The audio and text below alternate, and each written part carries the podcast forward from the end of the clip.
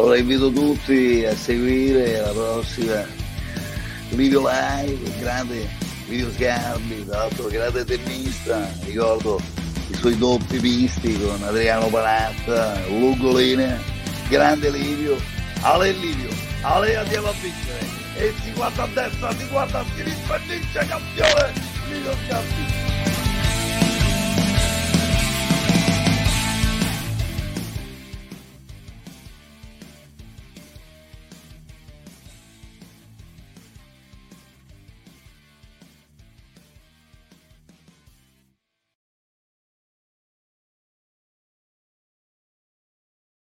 Eccoci qua, buonasera, bentornati al nostro consueto appuntamento del lunedì sera.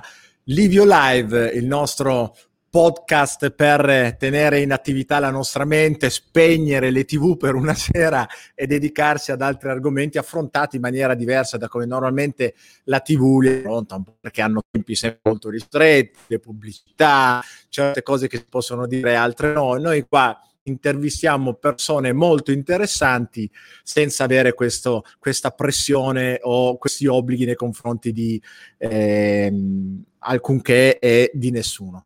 Quindi, um, come sempre, vi ricordo due cose importanti. Allora, numero uno, trattandosi di un podcast, lo potete ovviamente seguire come state facendo adesso in diretta sui nostri classici canali Facebook, eh, YouTube, eh, ehm, Periscope, insomma, eh, ovunque noi siamo socialmente attivi ci trovate e ci potete seguire in diretta oppure anche poi dopo registrati a attraverso qualsiasi piattaforma, oltre a quelle dove vedete la diretta. Quindi siamo un podcast, quindi ci trovate nelle principali piattaforme di podcast eh, come Spotify, come Apple, Google, qualsiasi, ripeto, piattaforma per i podcast. Vi ricordo, seconda cosa, di condividere questa diretta come facciamo normalmente, cerchiamo di spargere la voce, rubiamo alla TV qualche migliaio di persone in più questa sera, perché sapete che insomma cosa ne pensi della televisione, che se non per alcune cose che sicuramente possono essere gradevoli e piacevoli, dei film e quant'altro, eh, molta dell'informazione che ci arriva, insomma, è abbastanza discutibile o di parte o um, for, o, no, o, magari non completa. Quindi qua state ricevendo una informazione alternativa e dall'altra parte anche formazione, perché conoscere persone interessanti che hanno da condividere pensieri, idee, esperienze che possono arricchirci, sicuramente è, insomma, è, è, ha grande valore. Quindi il mio obiettivo eh, il mio scopo con questi podcast è esattamente questo, fornirvi altre informazioni rispetto a quelle che normalmente ehm, riusciamo a, ad avere attraverso i canali classici, cosiddetto mainstream. Allora, questa sera, come vi abbiamo anticipato, abbiamo un ospite molto particolare mm, che a me personalmente piace molto, l'ho, l'ho, l'ho, avuto un paio di volte ad un evento che facciamo um, ogni anno, oramai da oltre 15 anni, e per noi un evento importante, si chiama Beautiful Day, ha riscosso ogni volta un successo incredibile. Um, e dicevo, mi piace molto, eh, mi trovo mh, fortemente incuriosito, uno da quello che sa, e quindi quello che espone durante le sue conferenze, i suoi corsi, i suoi libri. Stasera gliene chiederemo una più di Bertoldo. e, um, e, poi in realtà per la persona è una persona oltre curiosa lui e per quanto mi riguarda curiosa anche dal mio punto di vista nel senso che mi ispira curiosità a cercare di comprendere e conoscere eh, alcune cose che lo riguardano. E questa sera insomma cercheremo di andare a, a indagarle un pochettino perché vi posso garantire che sono molto interessanti. Numero due molto utili importante. Perché? Perché perché appartengono comunque anche al nostro vivere quotidiano nel momento in cui impariamo a declinare queste informazioni. Quindi ci aiuteremo un po' a vicenda nel fare questa cosa. Io direi di non perdere altro tempo e di invece avvantaggiarci chiedendo direttamente a lui le cose che vogliamo chiedere. Ovviamente, come sempre, voi scrivete in chat e noi cercheremo ovviamente di dare risposta non a tutti perché non ci riusciamo ogni volta, ma sicuramente alle domande più, più puntuali o più interessanti al nostro straordinario ospite che presento subito, invito nel nostro stage virtuale, signore e signori, Igor Sibaldi. Livio Sgarbi, Livio Sgarbi. la persona che mi ha fatto parlare con 1400 persone contemporaneamente. La prima ti ricordi, volta, ti ricordi, al Teatro dal Verme. E quando sono andato sul palcoscenico non finiva più, era tutto in salita, non finiva più. Gli ultimi sì. Mamma mia, me lo ricordo bene. Era, pensa, era il 2012 e parlavamo del mondo alla rovescia, quindi la disobbedienza, tutte queste cose qua. Molto, molto, molto belle. Nevicava, sì, sì, nevicava. ero in bicicletta. allora te lo ricordi sicuro. allora, senti, eh, Igor, um, ti ho eh, ti ho cercato per questa occasione, tra l'altro ti ringrazio davvero per, per, la disponibilità, so che insomma la sera dopo una giornata intensa di lavoro è anche un momento di relax e il fatto che tu ce la dedichi per me ha molto valore. È un eh, momento di relax questo. È un momento di relax? Sì. Eh, bene, bene, mi fa molto piacere. Ah, vedi, qualcuno dice indimenticabile, si vede che c'era la, la, quella giornata. Anche per me è indimenticabile, anche per me è indimenticabile. um, dicevo che ti ho cercato perché recentemente ho rivisto un, un video di una tua conferenza dove eh, parlavi di un argomento che ho trovato di un'attualità adesso, in realtà il video mh, risaliva penso a qualche anno fa, un, un, un, argomento molto molto interessante che è la speciazione. Sì. Eh, devi sapere che in questo momento di, di, di, di Covid, di, crisi, lockdown, io non l'ho presa proprio benissima, devo essere sincero, eh, dall'inizio. Certe cose non mi, non mi, tornavano, non mi tornano tuttora, non mi quadro, ma insomma per certi versi mi sto tranquillizzando, ma rima- cerco di rimanere sempre molto desto mentalmente per capire che cosa accade attorno a me e tante cose che sentivo e sento tuttora non riesco ad avere una risposta razionale. Quando ho guardato quel video, ti ho sentito parlare della speciazione, è come se avessi unito qualche puntino della serie, ma non è che sta, mm, sta, sta accadendo questa cosa, cioè che ora semplicemente è un po' più evidente rispetto prima e anch'io la percepisco? Mm, no, non è che è più evidente, sta proprio accadendo adesso. Ah, ecco. Con mia grande sorpresa, perché io il libro l'ho scritto nel 2016-2017, no? La specie nuova si intitola lì. Ed era una teoria che a me mi stupiva il fatto che ne parlassero così poco, perché era bellissima teoria. Mm. Mm. Teoria presa dalla biologia, che è del primo Novecento, biologia del primo Novecento, che dice, guardate che le speciazioni non avvengono, cioè la formazione di nuove specie, no? Delfino, poi non so. Ecco, la formazione di nuove specie non è che avvengono, come diceva Darwin, in 800.000 anni. Mm. Certe volte avvengono in due generazioni, no? Dice in biologia. Naturalmente i darwiniani hanno detto siete pazzi perché non si può toccare Darwin in biologia, ti fanno fuori subito. Però questi erano corazzati e attualmente la biologia si divide tra neodarwiniani e speciazionisti rapidi. No? Il bello è che ha ragione tutti e due, perché tutti e due beh, presentano le prove. No? Dici, guarda questo qui, si è evoluta questa pianta in 800.000 anni. Loro dicono, guarda questa lucertola qua, si è evoluta in due generazioni e è diventata carnivora. Prima era vegetariana. E non si sa chi ha ragione. Nel frattempo, nel frattempo, mentre loro stanno lì a discutere, è saltata fuori l'idea della speciazione culturale, no? Cioè, non biologica. Certo. A un certo punto si formano delle specie culturali nuove, e quando è venuta fuori questa cosa, ci si è accorti, ma proprio si è fatto così, che lo sapevano tutte le religioni da sempre questa cosa qua. Uppa. Cioè, una speciazione, per esempio, speciazione classica, famosa, Mosè, tut, impero egiziano, Mosè è nato in Egitto, mh, mm, cresciuto alla legge, legge del faraone. A un certo punto si inventa lui un popolo diverso, no? e li porta via.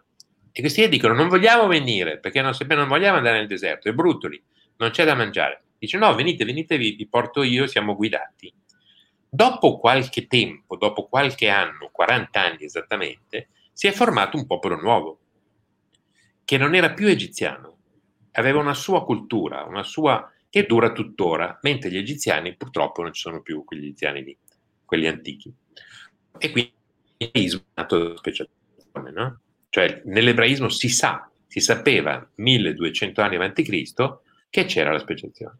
Mm. Poi Gesù, la stessa cosa, no? Gesù imi- vuol fare come Mosè, solo che lui dice non andiamo via dall'Egitto, andiamo via dal sistema, che lui chiama sistema, tradotto nel Vangelo mondo, invece sbagliata la traduzione, dice cosmos, dice andiamo via dal sistema attuale. Qua vi garantisco che non resterà pietra su pietra che non sia diroccata. E tutti dicono, ma cosa dici? Ma sei pazzo, non vedi che edifici forti? Dice, io l'ho detto, io l'ho detto, e facciamo come Mosè che è andato via. Lui, poverino, ce l'ha fatta perché è morto troppo presto. Mm. Però i cristiani poi sono messi d'accordo e hanno formato una specie nuova, in quel caso una religione nuova, ma era una specie culturale, con grandi difficoltà all'inizio, che poi ha resistito sia al crollo di Israele, sia al crollo dell'impero romano, no? erano... E adesso, poi è capitato tante altre volte, a volte funziona, a volte no. Per esempio, Francesco d'Assisi ci ha provato, non è bene. Lui voleva fare tutto un mondo diverso, no? Invece sì. è stato solo un ordine che poi è rientrato nella Chiesa. Il 68, 68 ci ha provato, non è andata bene. È durata qualche anno, poi sono tornati in ufficio questi qua, no? tuttora sì. sono gli ex in ufficio. Eh, a volte funziona, a volte no. E quando si, quando si presenta l'occasione della speciazione, via. No? Allora, comincia un periodo in cui è possibile che si formi una specie nuova. Prima non si può. Il periodo dura un po', poi finisce e dopo non si può più. Non si può più. Ah, e, è come se si aprisse una finestra sì, e esatto. tu hai quel tempo lì, altrimenti non... Esempio classicissimo, la più grande speciazione degli ultimi 200 anni, l'emigrazione del primo Novecento, fine Ottocento. Dall'Italia un terzo degli italiani vanno verso le Americhe dalla Polonia partono, dalla Russia partono, dalla Germania partono, da, da, da, dappertutto partono. E non è che diventano americani, non diventano americani, diventano italo-americani, tedesco-americani, ebreo-americani, russo-americani, tutte specie nuove. È cominciata quando il 1880 circa, finita di colpo in Italia nel 1914. Se uno partiva dopo il 1914, beh, la guerra c'era, la guerra non poteva. Però se nel, nel 19 diceva vado anch'io in America, non poteva più, perché l'America aveva chiuso l'immigrazione. Se partiva prima, tipo Garibaldi, che è partito qualche tempo prima, non, non, non, non funzionava, non andava bene. Era quella finestra lì, bisognava accoglierla mm. bene. Mm. Che è drammatica sta cosa, perché vuol dire che c'hai questa occasione di farti un futuro diverso da tutti, ripeto, a volte va bene, a volte no, eh? però se va bene va molto bene. Allora, ti fai un futuro diverso da tutti, se parti per tempo, bene, se non parti per tempo, no. No? Capito? E noi certo. siamo proprio dentro. E quando ho scritto il libro non, ne, non, non potevo prevedere il Covid. Adesso, guardando quello che sta capitando adesso, si vede che c'è un sacco di persone che dicono vogliamo tornare a com'era a febbraio, mm, mm, che è impossibile. Però loro sì. non vogliono capire. E sono di cattivo umore. Ci sono delle altre persone che invece sono in questo periodo di ottimo umore, che dicono no, a febbraio non si torna più. Adesso sì, tutto nuovo, tutto nuovo, tutto nuovo. Il nemico della speciazione adesso, questa non te l'aspetti, questa non te l'aspetti, è la resilienza. No, Ustia, è certo, è certo. parlano tutti bene della resilienza. No, la resilienza è una fregatura. Resilienza è quella della pallina di gomma. La pallina di gomma la tiri contro il muro e poi ritorna uguale, come se non fosse successo niente. La resilienza è tornare a prima del trauma come se non fosse successo niente. È questo che non bisogna fare. Perché l'uomo non è una pallina di gomma. L'uomo cresce, impara. Quando gli capita qualcosa di brutto, o, ri- o rimane mh, mm, scioccato per un po', oppure dice adesso ho imparato la lezione, non torno come, altrimenti non mi serve a niente l'esperienza negativa. Certo, è un'altra forma Quindi, di resilienza. Eh, io mi potenzio talmente mm. che ringrazio l'occasione che è capitata. Ringrazio l'occasione che è capitata perché mi ha fatto crescere tanto. Non sono certo. più la pallina di gomma che riprende la sua forma natu- eh, normale. No, no, io sono un essere umano che cresce, cambio, cambio, certo. cambio. Certo. Quindi tu, tu, tu, riconosci, hai subito riconosciuto in questo momento una palese dimostrazione di quello che raccontavi in quel libro, cioè siamo, siamo in, una spe- in, in, una, in una speciazione in corso, in atto. Non subito, non ne sono accorto subito. Se ne accorta la gente che ha cominciato a dire ma tu l'avevi già scritto nel libro. Te l'hanno detto loro. eh beh. No, all'inizio, quando, comincia, quando le prime interviste che mi hanno fatto quando c'era il Covid, no? Mm. Il COVID. Io ero molto ottimista quando cominciava il mm. lockdown. Dico, guarda, adesso cambierà tutto, eh, la gente rifletterà all'occasione di riflettere per conto suo senza dover mm. rendere conto agli altri. Mm.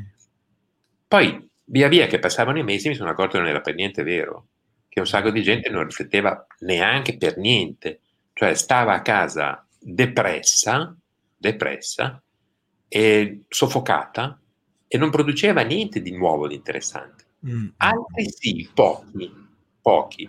Dico, sta a vedere che è un'occasione della natura che praticamente dice la natura, la natura o qualcun altro che ha, fatto, ha forzato un po' la mano alla natura, cosa di cui mi sto convincendo sempre di più, mm. qualcun altro che ha forzato la mano alla natura che dice, eh, senti, il mondo così com'è, insomma, ha stufato un po', no? non combina niente. Diamogli una bella scossa Mm. Di solito funziona nella speciazione che pochi partono certo. per un cammino nuovo, certo. tanti rimangono. L'ideale sarebbe se partissero in tanti. Eh, ecco Igor, aiutaci a comprendere di che cosa ha bisogno una persona per seguire una speciazione in atto, cioè che cosa ci vuole per riuscire ad avere il coraggio o l'intuizione di seguire un nuovo corso di pensiero, di, di, di, di credenza e così via. No, no, no, non è quello, eh, non è quello. Non è che qualcuno è già arrivato più in là e ti dice, ti dico io cosa fare. No, no. Eh, quando siamo una specie nuova culturale, uno mm. va avanti e sa dove va. Cioè, l'unica cosa che serve è io così com'è, così com'era adesso, non ero contento. È inutile, cercavo di rassegnarmi, cercavo di accontentarmi, ma devo mm. dire onestamente che io contento non ero. Prendo sul serio la mia scontentezza, non me ne affliggo, prendo sul serio e dico così non torno più, non torno più come prima. Ci vuole questa, questa è la, la, la password. Ok, ti, eh, ti provo, provo a, a, a, dirti un'altra, a, um, un'altra realtà, che in realtà è quello che sto pensando, cioè io prima stavo bene e non c'era un, una pulsione ad allontanarmi alla vita che avevo prima, ma riconosco di vedere adesso nel futuro che si sta disegnando, nelle opportunità che sono nate, ma guarda anche solo che questo incontro virtuale, quanti ne stai facendo tu, quanti ne sto facendo io, che prima non erano neanche ipotizzabili, immaginabili, perché uno diceva, vabbè, ci incontriamo, faremo una conferenza dal vivo quando ne avremo l'opportunità. Mentre adesso ci sono tante cose che prima non c'erano e ora sono realmente possibili. Allora io vedo in, nel nuovo che sta avanzando, che quantomeno è all'alba, delle cose migliorative rispetto al passato, però non andavo via da quelle lì. E quindi, come dire, abbraccio l'idea del nuovo, mi piacerebbe far parte di questa speciazione, perché non mi va di tornare là, non perché fosse una cosa che non voglio più, ma perché credo che qua ci stia il nuovo, ci stia comunque una forma evolutiva.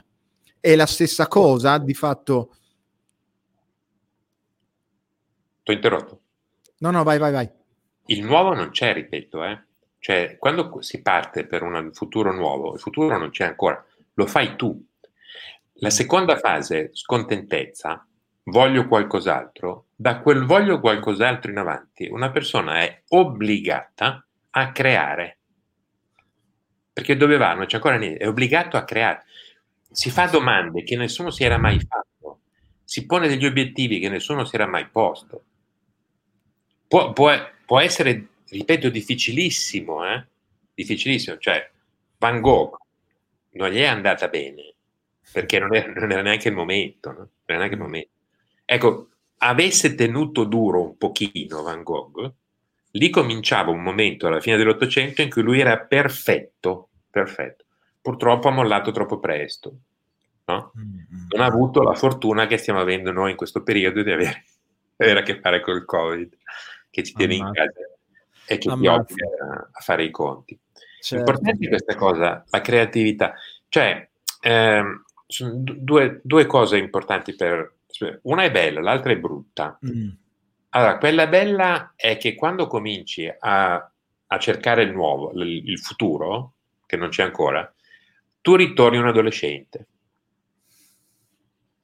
Incompetente totalmente come un adolescente. Prima del tuo amore.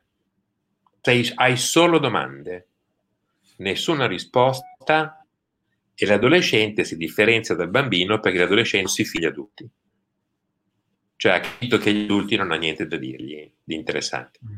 Allora è solo, solo davanti a un mondo sconosciuto, ha una forza straordinaria, ha un enorme futuro e quando tu svolti verso una linea nuova, tu riacquisti quel tipo di futuro e quella forza straordinaria. Eh, la cosa triste è che quelli da cui ti stacchi, quelli che non cambiano, dopo non ti capiscono più. Tu capisci loro perché ti ricordi com'erano. Loro a te non ti capiscono più. Proprio come nelle specie animali, cioè nelle specie animali si tratta della uh, procreazione, no? due, due, esemplari di due specie diverse non procreano. Possono, un, se un, una foca fa l'amore con un pinguino, non viene fuori niente, solo uno shock forte per il pinguino. Eh. Ti prego, ho l'immagine, ho l'immagine.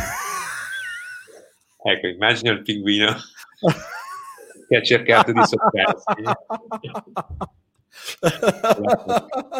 Animale notoriamente sensuale. Ovvio, certo, molto. Che meraviglia. E così anche nelle specie culturali, cioè se tu parli con una persona che è della specie madre, che non è cambiato, quello che, dice, che dici tu, lui non lo capisce, non, lo, non ti capisce, non ti mm, capisce, mm. ci sta parlando. Se un italo-americano negli anni, nel 25, nel 30, tornava in Italia, in Sicilia, a casa sua, e parlava, questi dicevano, ma di che sta parlando questo qua? Ma è cambiato, non è qui. E lui cosa ci sta a fare qua? Non mi capiscono, non, non, è la mia gente, non è più la mia gente. Questo mm. può essere un po' malinconica come cosa. Però, mm, sai. Mm, mm. mm. Beh, ma è anche quello che spesso accade, Igor, quando senza, senza speciazioni di, di, di genere e quello che accade quando una persona per una decisione fuori dal coro, quando disobbedisce un po' alle norme, alle regole, quando va per i, per i, suoi pensieri, i suoi sogni e sono magari contro quello che l'ambiente immaginava, prevedeva e si aspettava da lui o da lei, no? Che spesso spesso va incontro alla disapprovazione.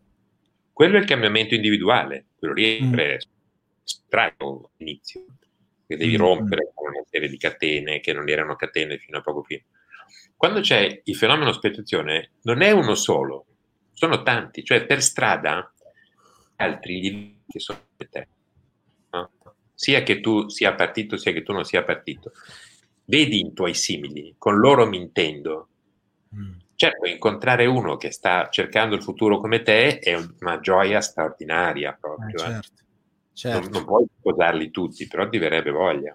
Certo. Tu hai, hai, hai anche un po' inquadrato qual è, qual è la specie culturale che in questo momento sta cercando di, uh, di separarsi, che ci riesca o, no, o no, lo sapremo, però che sta deviando come come, come percorso dalla, dalla, maggioranza? Ah, sono sparsi per il mondo. No? Secondo me non si sono ancora incontrati tra di loro. Sono ancora, eh, stanno ancora cercando ognuno per conto suo. Ogni tanto qualcuno, appunto, se ne incontra dice: Ma anche tu sei scontento e prendi sul serio la tua scontentezza e ti senti che qualsiasi cosa fai crei? Anche tu ti sei accorto di questo. Mm. E se capita qualcosa di vecchio, dici: No, no, questo non me lo permetto più lo sento come un soffocamento, non voglio più fare niente che ho già fatto. Mm. Anch'io. Ma cosa possiamo fare insieme? Per adesso ancora niente, perché è troppo presto. Tra un po' sì, sarà bello. Un po' sarà bello. Mm. Ecco, poi una, ho visto che una, una, persona ha scritto partiamo per dove? Bella domanda, bella domanda. perché esistono due tipi in biologia di speciazione. Sì, la, le parole, proprio, scusate le parole, però suonano anche colte, no? fanno figo, insomma. Dire. Allora, la speciazione allopatrica e la speciazione simpatrica. Cosa fa? Allopatrica sono gli emigranti, per esempio. Per cambiare cambiano continente. No? E questo gli emigranti hanno fatto così, o Mosè ha fatto così.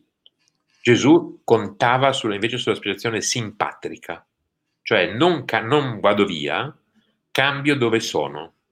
Questa qui è riuscita recentemente, la spiegazione simpatrica, in Russia. 1980 la Russia era URSS, no? Sembrava sanima, la chiamavano dinosauro in perfetta salute, perché dice non finirà mai. Io sono odio. Mm. Era chiaro, l'URSS non finirà mai, ha le, le sue catastrofi, ha, ha, ha, i suoi lager, però funziona tutto, funziona tutto. E ti abbastanza sorridi per strada. No? Ecco, 1980, dieci anni dopo, di era più niente, stava, si stava sgretolando completamente tutto e c'era una grandissima parte della popolazione che non sapeva cosa fare, dice vorremmo, non sappiamo cosa continuiamo a fare più o meno come prima. Una piccola parte invece ha detto no, come prima basta, mm. non ci spostiamo, cambiamo livello mentale, cambiamo livello imprenditoriale, cambiamo livello di iniziativa e sono diventati i famosi nuovi ricchi russi. Certo. Poi se ne può dire tutto il male possibile, perché certi non sono simpaticissimi, eh, certi altri sì, certi altri sì, eh, e hanno prodotto una, un tipo di russo ex sovietico di cui eh, negli anni Ottanta non c'era neanche la più pallida idea in Russia, proprio non c'era niente di simile. Adesso sono nati lì, mentre la maggior parte della popolazione è rimasta uguale a prima. Adesso camminando per Mosca sembra di essere in certi momenti, a parte le macchine che sono più numerose, i negozi di Versace che si vedono ogni tanto, però sembra di essere ancora negli anni 80, 70, 60. No? Entrando, parlando con qualcuno, dici questo qui è diverso, questo qui è un, un altro tipo di russo. Si è formato due, due popolazioni, ah. una circa il 10% e l'altra che è il 90%. Quindi c'è una parte della popolazione che vive con un atteggiamento, un modo, un pensiero ancora vecchio e una piccola parte invece che è, è, è, un po' più occidentale, un po' più europea, un po' più americana. Sì, sì, e quelli che tra l'altro in Russia è interessante perché quelli che cercano le cose, mm, cioè cercano di restare come prima, non è che sono tornati, sono rimasti i comunisti vecchi, sono tornati un po' indietro sono diventati super religiosi. Eh, è buffissimo. In Russia, se avessi fatto una conferenza nel 1980, mi mettevano dentro perché parlavo di cose religiose. No? Se la faccio oggi, una conferenza delle mie in Russia, mi mettono dentro lo stesso, mi prendo tre anni di, di, di, di galera, perché parlo contro la religione ortodossa. Eh, certo. Prima certo. per avevo dei guai. Adesso, forse come straniero mi cacciano via e basta, perché il passaporto ti va ancora bene. Però non lo faccio. Certo. Ascolta Igor, eh, colgo l'occasione della domanda qua di Vincenzo per chiederti una cosa. Um, so del tuo libro eh, I maestri invisibili e anche in questo caso ho, ho, ascoltato qualche tua conferenza, qualche tuo video a riguardo. Allora, eh, ti va di spiegarci in due parole cosa sono i maestri invisibili? Perché è una cosa molto, molto interessante che trovo potrebbero anche, potrebbe anche essere una, una tecnica, una metodologia che può aiutare le persone in questo periodo. Urca, altro che Mm. Allora, non, non, sono quello che, penso, che sembra che stia pensando Vincenzo. Allora, okay. Maestri Invisibili è la, la, targa, cioè l'emblema, no? È proprio il, il, nome, il titolo. Il no? nome. Ed suona bene perché si presentano più o meno così, no? come, come figure che ti spiegano. Non è che siano delle altre entità, è solamente un altro livello della nostra mente, della nostra psiche, anzi. Noi abbiamo una, una psiche e una mente. Ecco, tanti psicologi fanno un po' casino perché dicono che l'attività psichica e l'attività mentale sono la stessa cosa. Non è vero. Non è vero. La mente è piccolina, è incasinata, ragiona, è abbastanza antipatica anche, cioè se tu incontrassi una mente per strada non ti sarebbe simpatica se la vedessi così come perché è un po' nevrotica, no? Un po' nevrotica, vuole mm. controllare tutto, ogni certo. cosa che pensa, si ferma, dice l'ho pensato, l'ho pensato io, l'ho pensato io, l'ho pensato, cosa pensato? Assunti, normalmente fa così. E tutti vuole ce l'abbiamo. controllare tutto. Mm. Se stessa vuole controllare. Certo. Cioè la mente, quella che dice, ha un'idea, poi si ferma e dice, ho avuto un'idea, ho avuto un'idea, ho avuto un'idea. Che idea ho avuto? Terribilmente. Noi siamo abituatissimi a questo. No? Ci serve a tante cose la mente, ci serve a parcheggiare, a pagare quando esci al supermercato. Di, di, solito, nel migliore dei casi, non è lei che sceglie al supermercato. Mm, okay. Lei okay. sceglie solo le cose fondamentali. Qualcosa di molto buono al supermercato, non l'ha preso la mente. L'ha scelta un'altra parte di te, no? Il, il compagno che ti porti al supermercato, che è la psiche. Fuori dalla mente, molto grande, non si sa quanto sia grande, non si sa neanche in neuropsicologia quanto sia grande, c'è la psiche. La psiche si sa che c'è fin dai tempi dei greci antichi. C'è un filosofo simpatico che si chiama Clito o Araclito, a seconda delle pronunce, che dice per quante vie tu possa percorrere non arriverai mai ai confini della psiche, perché sarà sempre più grande di te. Alfa Centauri è al, di, è al di fuori o dentro la psiche? Non si sa, non si sa, è grandissima. I, neuro, I neurologi dicono, sì sì, no, questo è facilmente spiegabile. Noi usiamo durante lo stato di veglia circa il 10% delle nostre sinapsi. La psiche è il restante 90%. Quando hai un déjà vu, sai cos'è un déjà vu, no? Sì. È quella, quella psiche. Quella psiche. Che a un certo punto la mente si trova in territorio della psiche, cioè, e scappa subito indietro, che ha paura, no? Perché nella psiche il tempo, per esempio, non c'è.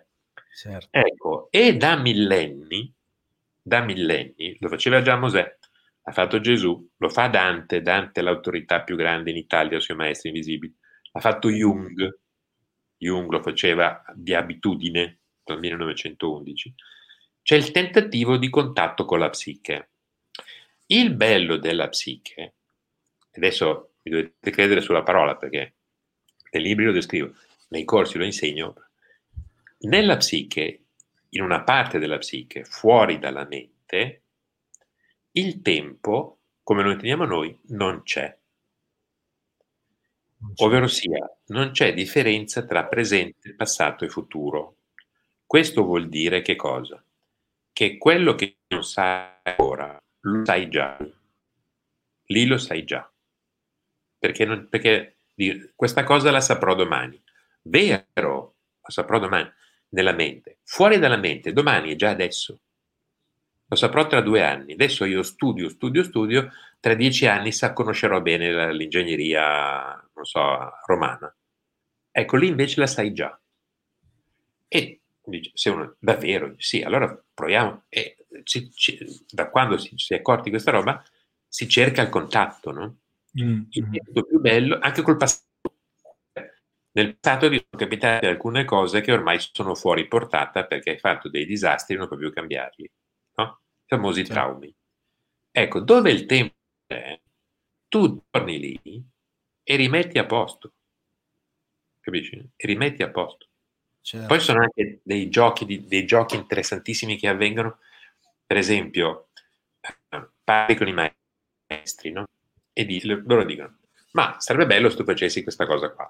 Dico, non, ma non sono capace, dovrei studiare per dieci anni per farla questa roba qua. Dice, e torna indietro nel tempo e studia per dieci anni nel passato. Dice, si può, certo che si può. Fantastico. Il bello è che questa roba qui stava arrivando anche dalla psicologia normale degli anni 20, stava arrivando la psicologia francese, Janet, Pierre Janet, parlava di queste cose, che è un grandissimo psicologo contemporaneo di Freud, compagno di scuola di Freud, no? mm. E però è rimasto per adesso un po' da parte, adesso speriamo che lo ritirino fuori. Poi dice, mm. guardate il tempo, nella psiche il tempo non c'è. Poi lui esagerava, diceva, se io voglio nella psiche, io vado in giro a fare una passeggiata con la Giovanna d'Arco. Faccio raccontare un po' di cose da lei su come è andata veramente, che l'hanno bruciata. Perché lei lo sa, lei lo sa. O, o, o altre cose del genere. Questo è uno psicologo serissimo. Eh? Serissimo. Oh. E Dante, oh, è, Dante è anche Dante. Dante è quello eh, che fa. Sentivo in un video che dicevi che i, i primi versi della Divina Commedia sono una, sono una, una, una dimostrazione e manifestazione di questi maestri all'opera. Sono istruzioni. Sono, istruzioni, istruzioni proprio. Cioè mm. Dante, molto onestamente, nei primi, esattamente nei primi 61 versi di Divina Commedia, lui dà il modo in cui ha incontrato Virgilio e Beatrice. Si fa così si fa così. Te lo dico semplice, un po' appena appena cifrato. Nel mezzo del cammin di nostra vita. Cosa vuol dire? A scuola ti dicono verso i 40 anni. Ma che 40 anni? Ma che 40 anni? Ma ti sembra che sia la mezza età nel Medioevo? Era 40 anni. 40 anni era già vecchiaia. Eh, no? era 20. Ecco, la, nel mezzo del cammino di nostra vita, Dante lo intende al centro delle tue facoltà sveglie, senza trans, senza prendere niente, senza sogno, cioè esattamente come sei quando leggi o quando scrivi o quando fai di conto. Così devi essere.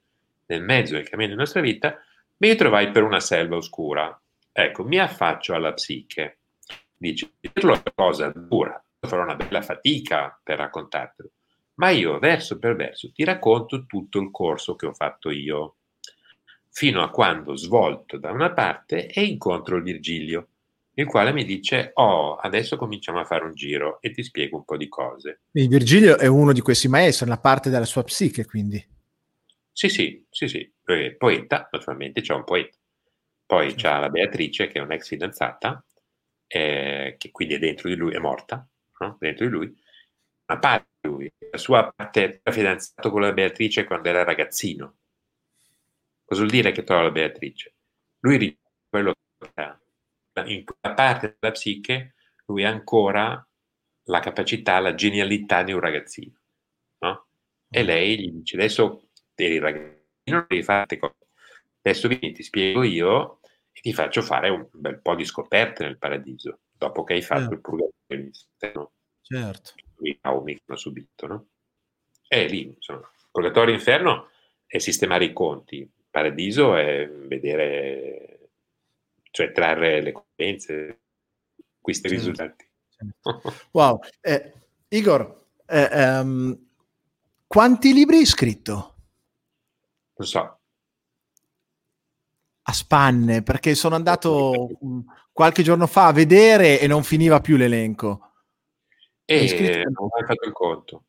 Eh, ne hai scritti proprio tanti, ne hai scritti tanti. Eh, quindi sono curioso perché, perché scrivere un libro, soprattutto insomma libri di questo tipo, richiede studio, ricerca e mi, mi sento anche di dire ispirazione, no? per voler trattare un argomento, voler portare un certo tipo di contributo. Allora mi chiedo, quanto delle cose che di Igor Sibaldi si incontrano nei video, nei, nelle conferenze, nei corsi che fai, fai un sacco di attività di questo tipo. Quanto di questo è frutto di studio, quindi la ricerca di altre persone che a loro volta hanno ricercato, studiato, sperimentato come te, e quanto c'è invece di tua ispirazione rispetto a qualcosa dove hai delle intuizioni, perché mi immagino che non è che insomma, se tutti studiamo da chi ha studiato, da chi ha studiato da chi ha studiato, ci sarà qualcuno che non ha studiato, ma qualcosa l'ha detta perché l'ha intuita o l'ha creata no? nella sua mente. Allora, quanto sono curioso di sapere quanto di quello che si conosce di te um, ai tuoi corsi è frutto di ricerca e studio e quanto di creazione immaginativa, intuitiva ehm, di te cioè, quanto è mente e quanto è psiche? Eh sì, bravo, sì, sì. Quanto, qua, eh, bravo, eh, detto in quei termini, assolutamente così. Allora, ehm, se io guardo, di solito faccio così, io prendo appunti, no? Mm, prendo appunti. prendo appunti attraverso gli anni, cioè c'è un argomento, eh, ci lavoro sopra un dieci anni, non su un argomento solo.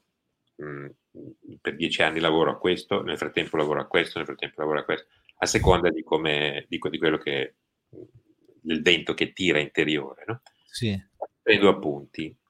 Rilegge, se io rilego questi appunti e li confronto con le cose che ho scritto, c'è ben poca somiglianza. Cioè gli appunti sono poca roba. Poi a un certo punto comincio a scrivere. Quando comincio a scrivere, eh, parte un'altra personalità, yeah. che non è merito mio. Poi la scrittura sai come funziona, non sai come funziona. Cioè, la scrittura, tu prendi le ore migliori della giornata e fai una...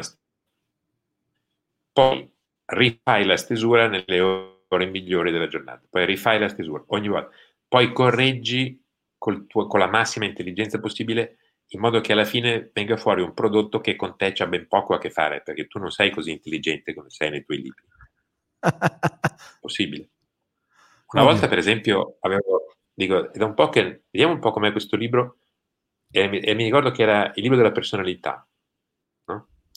Che ho scritto molto in fretta, perché avevo sbagliato a leggere il contratto, mi sono trovato a 40 giorni dalla consegna che non avevo scritto e devo scriverlo in frettissimo.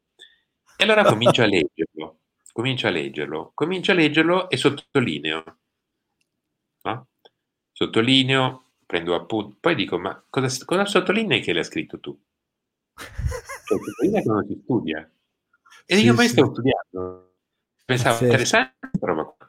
Molto interessante. Vero, vero, sì, vero, vero. Però non mi ricordavo che l'ho scritta io.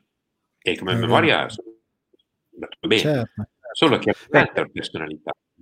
Quella è, è, la prova, è la prova che certe cose che dici o che scrivi non vengono da quella parte della mente che ricorda, ma vengono da un'altra parte che in quel momento ha attinto a quelle informazioni, poi chissà dove sono.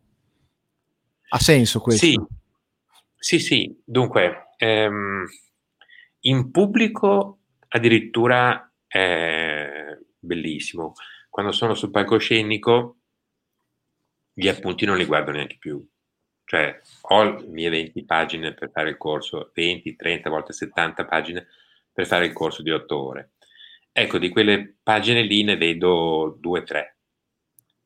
Mm. Poi non mi ricordo cosa ho detto, però mi ricordo benissimo la sensazione di leggerezza, la sensazione che tutto è possibile nella mente e la sensazione che non c'è nessuna domanda troppo grande che viene in quei momenti lì. E si può alimentare solo in un modo quella sensazione lì, se ti viene da ridere. Se ti viene da ridere e se riesci a comunicare agli altri l'allegria che senti dentro. Oh, se, appena essere, se, se, se, appena provi a essere serio, non funziona. Mm-hmm. Um, um, Apprezzo e approvo completamente. Sai che noi abbiamo una scuola per, che, nella quale insegniamo a fare i coach. Ora, fare coaching sono tanti approcci. Il coaching è aiutare le persone a, a ritrovarsi da un punto di vista, magari se vogliamo, un pochettino più, più, più materiale o pratico, più mentale e così via. Però una delle cose che cerco di insegnare alle persone è di, anche quando fanno il, il training su un palco, e di non andare lì con una scaletta in testa. Cioè, hai un'idea di massima di che le cose che vuoi dire, ma non cercare di ricordare, perché se cerchi di ricordare rimani nella mente e non fai, io chiamo questa cosa che vivo sistematicamente come canalizzazione, cioè um, quando sono davanti al palco e mi sento con le persone, mi sento canalizzato, è come se, come dicevi tu, una, una, una risposta ad una domanda Uh, non viene dalle cose che so, dalle cose che ho studiato, ma è come se mi venisse, io dico che è come se um, mi collegassi ad un cloud dove ci sono tutte le informazioni della natura umana, comprese quelle che a me servono in quel momento lì, e io ci attingo e scarico e uso quelle informazioni adesso perché sono connesso, ma non perché sono dentro, nella metafora del computer, nell'hard disk della macchina, ma è perché mi sono collegato alla rete, le uso, quelle informazioni escono, le erogo, le somministro, le racconto e poi, come dire, si chiude questa, questa, questa questo collegamento alla rete, ritorno nella mia vita, alcune cose rimangono, altre vanno, ma in quel momento un po' come se fossi un medium tra l'informazione che serve e la persona magari che me l'ha chiesta o il lavoro che sto facendo. E può essere una cosa paragonabile a quello che tu chiami psiche? Sì, quello che dici tu è una teoria degli anni 60 di un filosofo molto molto simpatico, tra l'altro semplici che sono esistiti, che si chiama Popper. Popper. Non è un, uno pseudonimo, si chiama proprio così di cognome, è di origine austriaca, Karl Popper. Ecco, questo Karl Raimund Popper dice ci sono tre mondi. C'è il mondo della materia, no? Che è quello lì. C'è il mondo della tua psicologia, dove ti incazzi, dove sei contento, dove sei triste, c'hai problemi, eccetera. Poi c'è quello che lui chiama il World 3, il terzo mondo, Terzo mondo è un mondo in cui il tempo non c'è, in cui ci sono già tutte le teorie, non solo quelle passate e quelle presenti, ma anche tutte quelle future. Mm, mm, mm. Ecco, al terzo mondo si può arrivare di tanto in tanto. Arrivi e prendi qualcosa che lì c'è già. Bella la teoria dei tre mondi di Popper, molto bella. Eh, per arrivarci, c'è, io ho ho visto, ho elaborato nel passare del tempo con l'esperienza un metodo che magari può essere utile ai tuoi allievi. Assolutamente, ti prego. Non è un segreto del mestiere, è proprio è una tecnica. Sì, sì, sì, sì. Quando devo fare una conferenza, qualunque sia l'argomento, anche difficili, anche di cosmologia, anche di preistoriologia, eccetera, io preparo il 20%. 80% non è pronto. No? E, e il 20% è il porto sicuro, da cui lì so. Poi il bello è, anche per me il bello è, riuscire a entrare in quell'80% e ci si riesce con coraggio puro. La frase è, adesso vi dirò una cosa, guarda che fai venire i brividi, eh? ha detto di cosa da cui dipende tutto quello, tutto il senso della, della nostra giornata qui, no? ecco, non la sai ancora quella cosa lì. Non la sai ancora. Ormai l'hai promessa. Ormai l'hai promessa. È vero, è vero, è vero, è vero. Grazie, beh, è verissimo, è verissimo. È assolutamente così, è vero, è vero se la sbagli, fai una catastrofe da cui non ti risolleverai mai più. Perché non puoi dire, so, eh, certo. sono perso, non puoi dire una cosa così.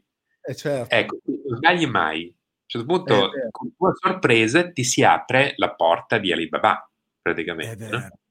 Ti si aprono i, le, le, i portoni del, de, dei castelli, no? Cominci a entrare, trovi percorsi che non resti mai. Da solo questo si fa farlo solo o scrivendo che sei in, in pubblico quando scrivi, perché certo. c'è sempre la gente che ti ascolta, non, non, c'è ancora ma ci sarà, oppure sul palcoscenico. Devi poter rischiare. Guarda che dire in temi di Covid. Sì. Ma vera, figurati, figurati. Uh, spesso, spesso questa la, la, la, uso nel coaching. Quando non so da che parte entrare su una persona dico posso farti una domanda? e questa persona mi dice ovviamente sì. E a quel punto io la domanda la devo fare. E quella domanda lì è, è sempre una domanda killer che arriva esattamente dove deve arrivare che mi apre la porta d'ingresso sulla persona. È pazzesco. È veramente sì, sì. incredibile. Non sbaglia un colpo però ci vuole un 20% pronto, perché se nel caso ti spaventi, allora non precipiti nel nulla, ma torni certo, sulla barca, torni è sulla certo, barca al sicuro, certo, per riprendere le forze e poi ritorni. 20% certo. non, è che ripeti certo. questa cosa, è fatto di 50 argomenti in cui ne prendi uno, ne prendi un altro, però ti muovi sul sicuro. Magari ne hai già parlato altre volte. Poi ti avventuri Nella selva oscura. Bella emozione, bella emozione. Eh, e se eh, così, alla fine non si è mai stanco. No, no, è un, è un, continuo ripristino di energia. Ecco, questo lo suggeriamo. Noi facciamo corsi, siamo davanti alla platea però in realtà lo suggeriamo a chiunque, cioè avete a che fare con un cliente, avete a che fare con vostro figlio, avete a che fare con eh, un collega di lavoro, avete a che fare con voi stessi, potete farlo con voi stessi e alla fine trovate che avete una risposta ad una domanda ehm, strana, bizzarra o che semplicemente alla quale non avevate risposta prima e alla fine la risposta si trova perché comunque le risposte ci sono, bisogna saperle andare a cercare bene, no? Ecco, tu come, Igor, come, eh, come vivi nell'aspetto poi tuo privato, la tua vita, le cose che sai, cioè mh, se ci hai mai pensato a, un, a una percentuale di, di, quello che riesci a scaricare a terra delle informazioni che hai e delle elaborazioni che fai delle, sulle informazioni che hai, cioè quanto, quanto nella tua vita eh, personale, reale, quindi lavorativa, privata, scarichi a terra di tutte le cose che hai, delle intuizioni che hai. Ma fortunatamente dopo lungo lavoro tutto. Wow. Tutto. All'inizio, wow. all'inizio quando, fa, quando, facevo, quando cominciavo, per esempio, c'era un periodo che è durato quattro anni in cui insegnavo a scuola. Mm. È stato utile perché era bello parlare in pubblico, i ragazzi erano molto divertenti, facevano delle battute eccezionali. Eh, insegnavo letteratura russa, no? Mm, mm, mm. Lingua e letteratura russa. E, e, niente, io sulla porta di, della scuola eh, lasciavo indietro tutto quello che era mio, soffrivo per tutto il tempo scolastico, quando ritornavo fuori cercavo, era una forma di prostituzione, diciamo, no? Eh beh, eh, eh, che è quello, no? Mm. Infatti cercavo di, far, di farmi fare le figure peggiori possibili come insegnante, di essere il più improbabile possibile, più scadente possibile come insegnante, ehm, perché così mi scoraggiavo, non ci andavo più. Avevi bisogno di una motivazione per... Sì, sì, volevo fare figura come insegnante, volevo che mi mandassero via. Poi ho visto che era impossibile mandare via un insegnante. Cioè, puoi fare tutti i colori non ti cacciano. È incredibile, è incredibile. Senti, come hai iniziato invece a fare corsi, a entrare nel mondo del, del dei corsi, sì, delle, delle conferenze, convegni. Ah, è, è, nato perché avevi un obiettivo, ti sei messo un obiettivo, ci hai lavorato o è nato un po' così naturalmente? No, avevo scritto un libro e una signora mi ha detto dovresti fare un corso del, nel mio istituto, si chiama De Deriva. De Deriva. A Milano avevo un istituto di, di ricerca, dice dovresti fare un corso. Dico no, io non sono tagliato per i corsi. Non sono, non sono bravo a fare i corsi. No, secondo me sì. Dicevo, però, però è cominciato così. Pensa a te. Mm. Pensa a te, pensa a te. Era, prima, si vede... Prima del Covid ne facevo circa 160 all'anno, tra conferenze e corsi. Ammazza, ragazzi. Ecco, se una persona ascolta eh. e sta dicendo oggi, il 3 novembre, sta dicendo 2020, io non sono tagliato per fare certe cose, Guardate che molto ecco, probabilmente si sta sbagliando, eh? si sta sbagliando. E può darsi che nel giro di un annetto quella cosa per cui pensava che non, non fosse tagliato per niente si rivela la sua specialità. Questo per tutti certo. quelli che sono in ascolto adesso, lo dico. Eh. È importante, è importante questa cosa qua. È importante. Sai quanta gente in effetti magari prova qualche cosa, vive un'emozione un po' ehm, così fuori, fuori dalle righe, in, in, forse nu- nuova che non sa gestire e associa magari un significato sbagliato pensando no, non sono tagliato, non sono capace e molla chissà quale opportunità della vita. In quei ah. casi lì non bisogna, non bisogna ascoltare la vocina interiore che, che dice non gliela fo. Invece quello che ti viene in mente di per lì, adesso sta arrivando un ospite. Vai un po' se arriva. No, si è fermato qui. Ve lo presento? Vai. Questo qui è Berkeley. Berkeley non come la città, ma come il filosofo. Ma come il filosofo Berkeley. Ah, che bello. Quanto tempo ha? Due mesi e mezzo. Wow, ti piacciono i gatti? Sì, spero che sia ricambiato. Dicono che i gatti abbiano, abbiano, abbiano abbiano poteri magici. È un gatto che vede la televisione, vedi, sta guardando? Ah sì? Sta guardando. Adesso è un po'. Ecco, bello, bello che è. Bello che è. Guardando Livio Sgarbi, il gatto. Senti, se, quale, um, secondo te in questo periodo, in questo momento qui, uh, le persone hanno più voglia di, di, di, di, di uscirne, hanno voglia di libertà o sono più legate alla paura? Cioè, qual è l'emozione predominante al tuo sentire in questo momento delle persone? Ma adesso la paura è obbligatoria, per forza, è obbligatoria, dal punto di vista proprio neurologico obbligatoria. Mm, perché? È una cosa che comincia quando non puoi fare quello che vuoi. Per esempio,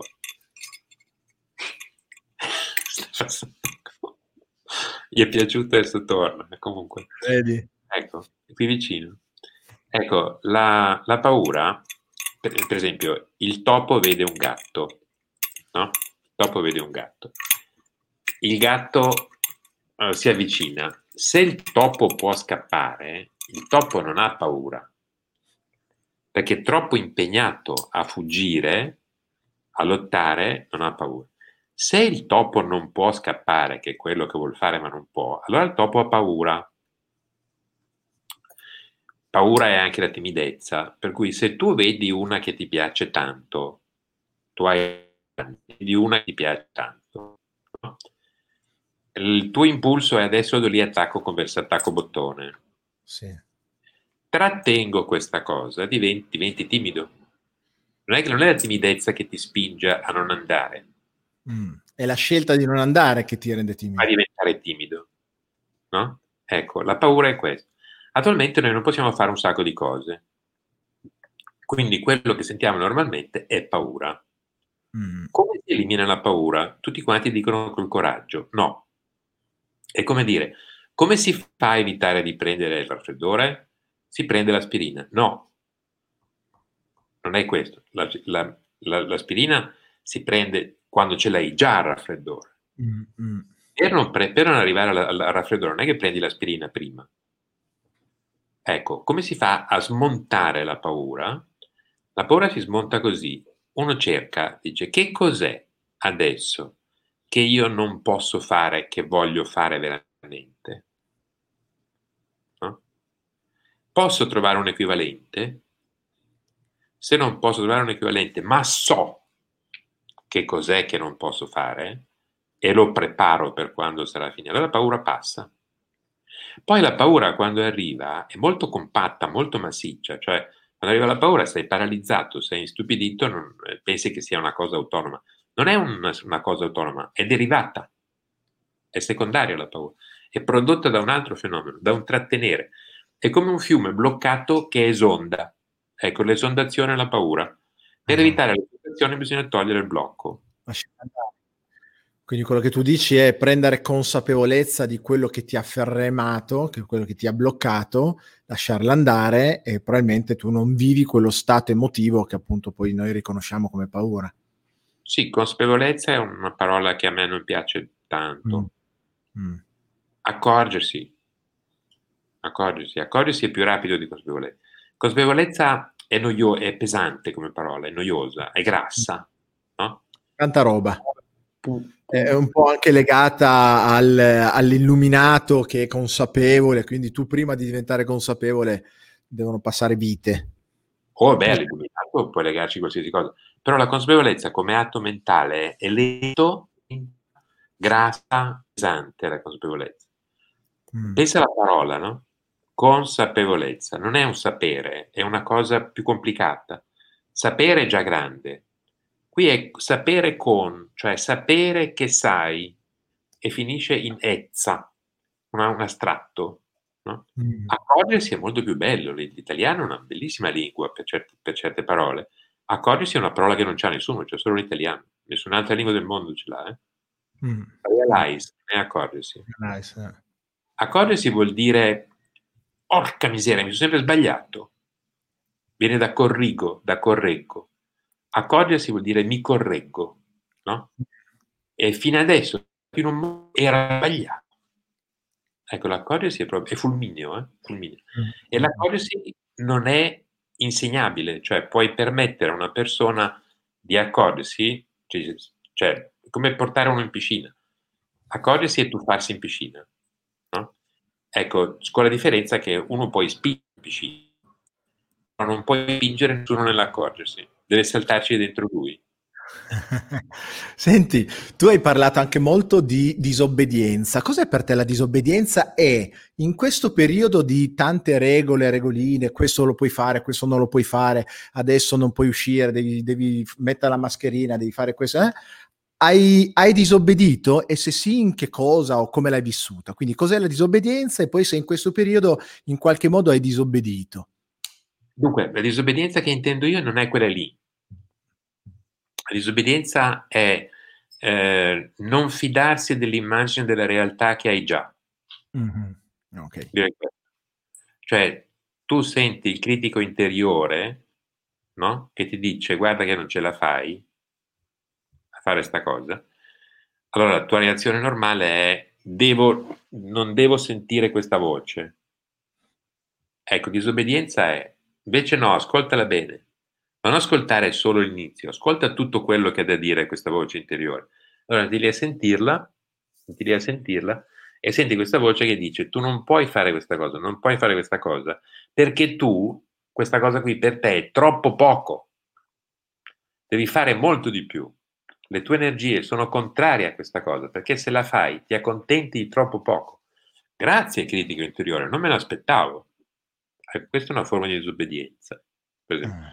Oppure disobbedienza è quando il fisico quantistico che sta studiando il bosone tal dei tali sa tutto il sapibile, no? tutto il conoscibile sul, e ne parla col portinaio e dice signor, signor Edoardo ma lei del bosone di Higgs cosa ne pensa? Guardi, dice, ma guardi, e gli dice una cosa che gli viene in mente così e il, fisico prende il Nobel perché ha disobbedito al suo confine che mette, quello è disobbedienza. Invece per quello che riguarda le regole, ma non posso dirlo perché gli fa la multa. No, se lo dici potresti anche non aver detto la velocità, la, la verità. No, l'unica cosa che disobbedisco sono gli orari. Mm-hmm. Cioè, eh, io esco dal posto di lavoro e vengo nel posto dove, dove, dove sono adesso, no? Sì. Si passa attraverso il centro, in bicicletta. A volte esco dopo le 10. È proibito. Certo. Allora bisogna trovare le viette dove sicuramente può andare bene, può andare bene. E a ogni angolo ti fermi in bicicletta e guardi. Eh, questo è abbastanza divertente. Non fa male a nessuno, male a nessuno. E quindi la realtà della piccola città è leggermente diversa. Come ti senti a andare in giro in bicicletta e guardarti perché non ti veda qualcuno e quindi cercare di, di, insomma, di, di pedalare nelle ombre? E diventa tutto interessante, tutto molto interessante. È come, come, un gioco, no? Come un gioco. Poi, adesso, dopo le 10, Milano per uno che viaggia in bicicletta è una meraviglia. Eh beh, certo. È una città della fine dell'Ottocento questa qua adesso, silenziosissima, si sente solo il tram che passa, vuoto. Vuoto, passa. ovviamente passa per, per, così, per tenere un po' di compagnia alle persone. Ogni tanto c'è qualcun altro che passa dicendo andiamo tranquilli. Non ci siamo visti. Bella, adesso non c'è nessuno per strada. Eh? Sì. eh, anch'io adesso io sono in ufficio e, e, poi dopo prendo e vado a casa e so che non incontrerò nessuno. Se eh, incontro qualcuno... L'Emilia com'è? Regione Rossa?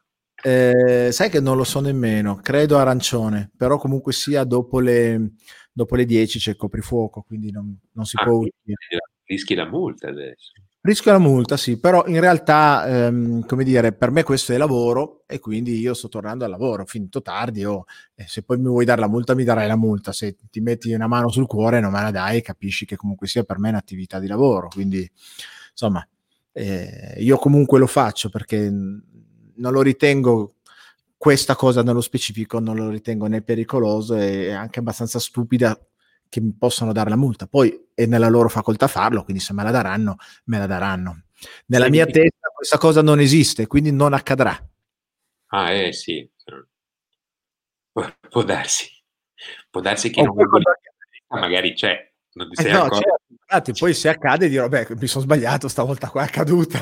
per me, ah, nel, mio mondo, nel mio mondo non doveva accadere, però insomma, ogni tanto il mio mondo sbaglia, no? È come quando tu dici queste cose qua dei maestri interiori vanno presi un po' come, come un gioco, no? Della serie, che alle volte la tecnica funziona perfettamente, altre volte non ha funzionato, ma nulla di che, può succedere anche che tu provi a fare qualche cosa che fai solitamente, quel giorno lì non ti viene, non ti è venuto appunto e basta, quindi... Ah, certo, ecco, come, la...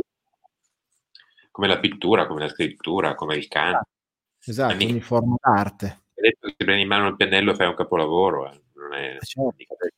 Può darsi, certo. no? Eh certo, certo.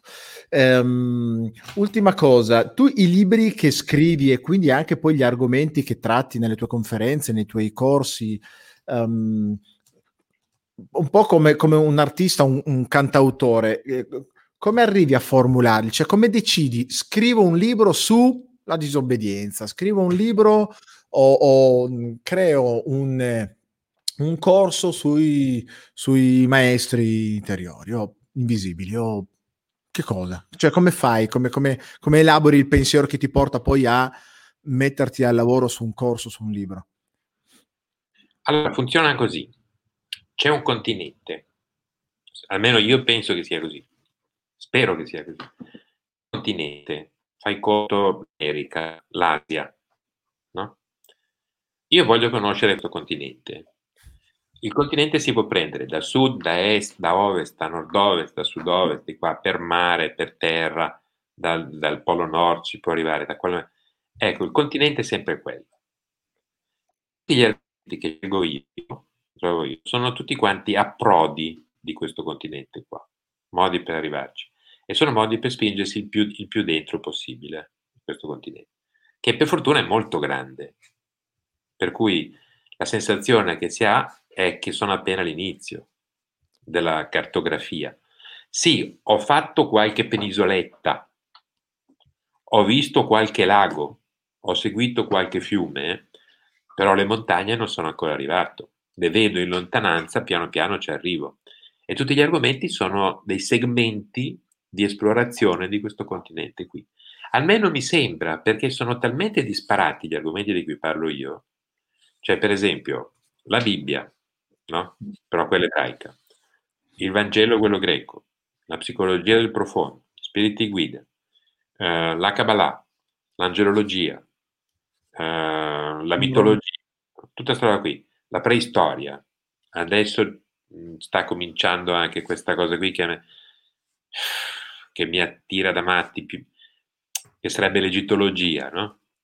Che è meravigliosa, meravig- meravig- meravig- inf- proprio bellissima, bellissima e nuova, perché cioè preistoria, Egitto, tutte queste cose qui, sono cose tu- appena cominciata la scoperta di questi territori. E quello che si trova, per esempio, c'è un libro che ho cominciato a leggere che si chiama La, la Grande Piramide, no? libro del 36, grosso così, no? bello, fatto molto bene. Nell'introduzione, questo qui dice, questa qui è la seconda edizione del libro. Nelle prime edizioni, a pagina tal dei tali, noi abbiamo detto che da un corridoio della grande piramide, dall'angolatura, secondo i nostri calcoli che abbiamo fatto su due autori, nel 1912, noi abbiamo detto che intorno al 1929 ci sarebbe stata una grossa crisi economica da sovrapproduzione no? di denaro. Poi questa cosa qui è successa, no? Volevo segnalarlo al lettore. Adesso la prossima cosa che diciamo nel 36 è che tra il 1940 e il 1951 ci sarà un periodo molto duro, specialmente all'inizio, e questo nella Grande Piramide si vede in quel punto lì, molto bello, eh? The Great Pyramid, eh, oh. 1936, lo trovate subito, eh, naturalmente presentato come egittologia agli inizi, però dentro è meraviglioso. Questa è una... una che, idea, che idea, ti sei fatto? Come, com'è possibile che queste persone potessero, potessero sapere certe cose? È sempre la solita storia, psichicamente. Le piramidi non sono, non sono mica dei, delle tombe, eh. sono delle tombe. Come il libro dei morti, cristiano non c'entra niente con i morti. C'entra niente con i morti. Sono grossi equivoci queste cose. Sono dei, delle, delle, mappe, no? Delle, delle, dei laboratori lasciati, dice, in cui questi egizi dicevano, noi siamo arrivati fin qua, no? Poi, sai come i messaggi da un, da un pianeta all'altro, no? Ecco, noi siamo, voi dove siete? Noi siamo qui. Ecco, noi, pianeta Egitto, Egitto, siamo arrivati fin qui. Lo stesso dicono i preistorici con, loro, con i loro graffiti, no? Dice, noi fin qui siamo arrivati. Non so, se un domani riuscite a capire cosa ci abbiamo detto, messo dentro noi, continuate su questa strada qua, che è bella, interessante. E ci sta arrivando adesso a capire questa roba. Solo adesso. Dopo aver pensato agli egizi, sono lì fissati sulla morte, non è vero niente, tutta un'altra cosa. Hanno del, fatto delle scoperte meravigliose. Egizi. E secondo, eh, e secondo te noi dove stiamo andando? Cioè, loro hanno fatto delle cose, hanno portato la civiltà e una cultura fino a un certo punto. Noi cosa stiamo facendo? Secondo te, nei prossimi anni, che cosa, cosa succede a livello culturale, sociale? Si è fatto. Uh, vuoi una risposta gentile, affabile? Come dire, tranquillizzante? Oppure vuoi sapere cosa ne penso davvero? No, cosa ne pensi davvero? Forse è meglio la risposta gentile. Guarda, eh, io ho imparato una cosa nella vita, che è, è meglio una, un'antipatica verità che una simpatica bugia. Perché alla fine la verità è, è, è, è liberatoria, no, la verità è liberatoria. Non è il caso di parlare di verità, è il caso di no, parlare di verità, no, no, la tua verità è la verità del tuo pensiero, cioè cosa tu realmente ah, pensi. Ah, come ipotesi, come ipotesi fino, ma lo dico poi, lo dico. Sì, sì, sì, no, sono, sono, curioso, mi, mi farebbe piacere. Non spingiamoci tanto in là, ma secondo me fino al 2024 i colpi di scena si succederanno uno all'altro mh, mm, intensi, no? Bisogna prepararsi a meravigliarsi tanto come siamo meravigliati in questi ultimi due anni. Tanto siamo meravigliati. Mm. Cioè, uh, certi comportamenti di presidenti, no? certe malattie, ci hanno molto meravigliato. No? Mm. Ecco, è un con una certa pressione psicologica, insomma, un po' fortina, ecco. Secondo me fino al 2024 continua così. Quindi è bene robusti, no? E l'unico modo di robustirsi è fare quello che ti piace. Se tu non fai quello che ti piace, ti indebolisci e in un periodo così duro è possibile che tu abbia difficoltà. Mm-hmm. Obiezione, ma come faccio a fare quello che mi piace se non ho tempo? Perché devo lavorare, devo litigare con mia moglie, devo fare queste cose qui, non posso fare quello che mi piace. E veditela tu. Se non quello che ti piace, sei debole. Eh, eh, Se fai quello che ti piace, è un periodo di tempeste interessante. Sì, sì, sono d'accordo sul fatto mm. che durerà qualche Bisogna anno. Bisogna anche scoprire quello che ti piace.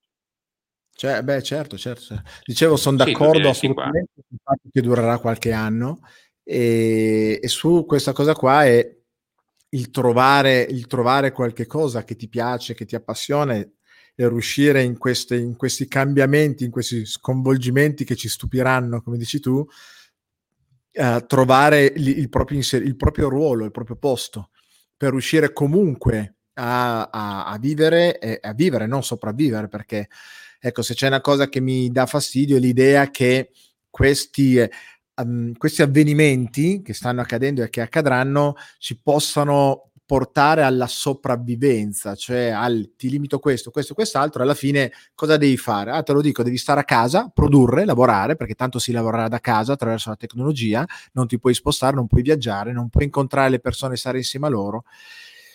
E, e insomma diventa, diventa difficile. Allora r- bisogna riuscire a trovare il modo di alleggerire probabilmente questo peso e fare in maniera che non arrivi come un macigno scagliato a velocità allucinante addosso, perché è chiaro che diventa difficile. Non so se nella metafora è aggiustare le cose che verranno in modo tale da riuscire all'interno di queste a fare le cose che ci rendono felici. E quindi uh, riuscire a ricavare il proprio spazio, riuscire a, a cavalcare l'onda e non farsi travolgere dall'onda, perché l'onda arriva. Certo, eh, c'è anche un continente che però non nessuno ti può proibire, mm. eh, che è il continente proprio della psiche. La mm. psiche, sì. Mm. Quello lì è un, è un, continente, è un vero e proprio continente. Non puoi, non puoi andare in Alaska adesso, non puoi andare mm. nella Terra del Fuoco, in mm. Vietnam non puoi andare, non puoi andare neanche nella terra di Baffin. Di questi posti qui adesso non ci puoi andare posto che tu abbia mai avuto intenzione di andare in Alaska, ecco, non è il momento giusto questo, no? no, no. Però in giro per la psiche puoi andare. E ci sono tanti di quei libri. Una persona scrive, ma la Bibbia è una mappa? Esattamente, esattamente. Però si pensa, la Bibbia è un libro che parla di cose che sono avvenute tanto tempo fa. No, no, no, no, no. La Bibbia parla di, di cose che non sono ancora avvenute. È un libro di, fan, di fantascienza. Cioè non è ancora successo che ci sia stato l'esodo. Sono tutti progetti la Bibbia. La fuga dall'Eden, quando c'è qualcuno che ti dice quell'albero lì gentilmente me lo lasci stare perché è proibito per te. Ecco, noi non abbiamo ancora fregata quella frutta lì. È ancora lì che aspetta. La Bibbia è tutta quanta al futuro. Interessante. Ecco, una bella mappa. Di... Poi nella letteratura antica c'è tanto, ma anche solo leggere l'Odissea mm. ne fa mm. viaggi. Eh. La, la, la, mm, Igor, c'è qualche, secondo te, qualche modo in cui la collettività, quindi io, te, le persone che ci stanno ascoltando e guardando adesso, quelle che guarderanno registrate nei prossimi giorni, mesi, che possiamo fare attraverso la psiche per per dirottare il futuro, poiché è vero che il futuro può, può, essere quello che stiamo paventando e anche nelle peggiori delle ipotesi dei nostri pensieri, delle nostre paure angosce, ma ce ne sono anche infiniti altri che potrebbero realizzarsi. C'è un modo, secondo te, in cui, e te ridi, in cui possiamo in qualche maniera dirottarlo, pilotarlo e, e, e influenzarlo? Intanto colgo l'occasione di rispondere a Angela che ha scritto la necropoli di Saqqara. La necropoli mm. di Saqqara è quella dove c'è un sacco di, te, di testi delle piramidi. Eh, in Italia non so se sono tradotti, temo di no. C'è l'edizione mm. inglese però, Pyramid Texts, molto mm. bello. Ecco, in internet, cioè con Amazon ti arriva subito, no? Ecco. Ehm, dunque, spo- spostare il futuro. Io penso di no. Io penso di no. C'è stato un religioso di origine argentina, attualmente residente in Italia, professione Papa, eh, Francesco I, l'attuale Papa, che ci ha detto adesso vado a chiedere a Dio, ha fatto questo errore clamoroso, dice adesso chiedo a Dio di far cessare il Covid, no? O l'ho sognato o è avvenuto, spero di essermelo sognato, ma mi sa che è avvenuto davvero. E lui l'ha chiesto, no? Cioè, lui è l'introdotto per Dio, immagino, il Papa, no? no? Dio gli, gli dà retta, no? Certo. Ecco, l'ha chiesto, poi non se n'è più parlato di questa cosa, non, non, gli, ha, non gli, ha, risposto, dice. Eh. Evidentemente l'energia di tutto il cristianesimo sommata insieme non ha formato una, un impatto tale da impedire eh, che il Covid proliferasse. Io non ci proverei, cioè è come dire, come faccio a passare in fretta l'inverno e a far tornare la primavera, diciamo maggio? Torniamo a, diciamo che domani è maggio, no? Eh, ma se domani è maggio ti perdi dicembre, Natale, Capodanno, gennaio, febbraio, marzo, aprile, perdi un sacco di roba. Ha un suo bello, eh? Anche la nebbia non è mica male. E anche qualcosa di, mm, non dico di bellissimo, ma qualcosa di, di formativo anche in questo periodo attuale. Sono d'accordo. La, la questione per quanto mi riguarda, non è tanto il fatto di vivere la progressione di quello che deve accadere e comunque quello deve accadere, è la direzione in cui va. Cioè, eh, a me sta bene passare tutto l'inverno, basta che poi dopo arrivi la primavera e poi l'estate. Eh, quindi stiamo andando verso una primavera-estate, la nostra umanità, il nostro governo, l'umanità sta andando verso una primavera o si sta schiantando, eh, sta andando al polo nord e allora lì a quel punto sai che sia estate, che sia inverno, eh, non importa, quello che tu lì ottieni è ghiaccio, neve, freddo, punto. Perché la preoccupazione è quello, che, che, che, le, che l'essere umano stia andando a schiantarsi. Dunque, il governo non so, perché non sono esperto di politica.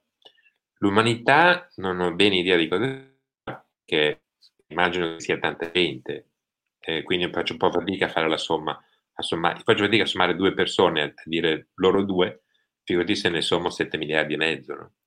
che risultato viene. Eh, se però l'umanità esiste veramente, noi siamo una parte di umanità.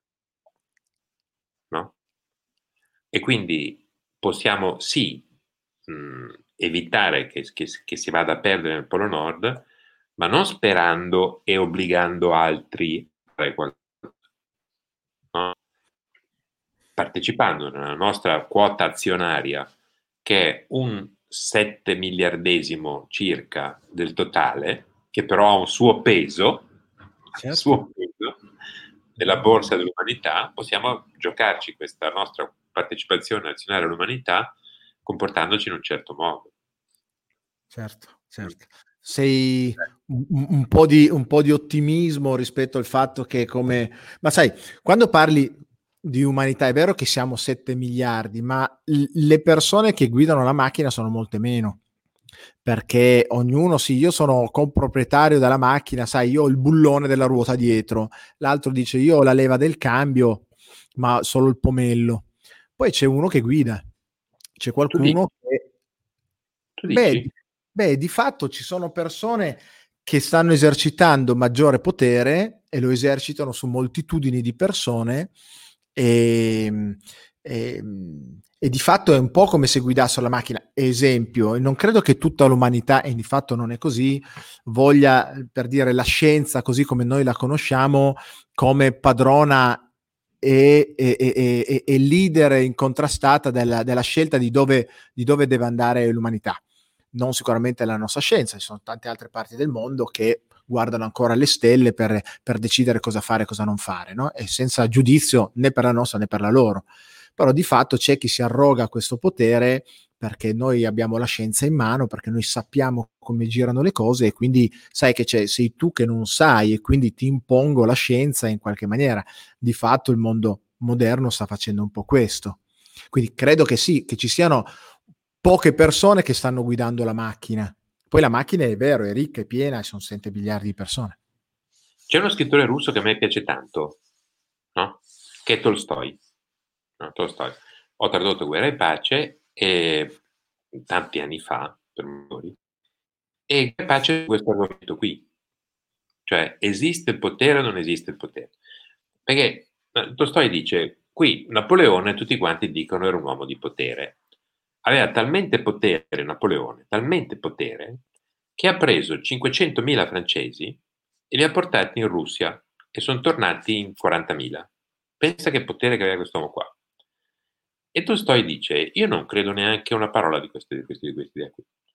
Secondo me Napoleone era un turacciolo su un'ondata, un turacciolo su un'ondata. Era davanti e tutti dicono seguiamo lui, ma l'ondata andava comunque lì. Ci andava comunque.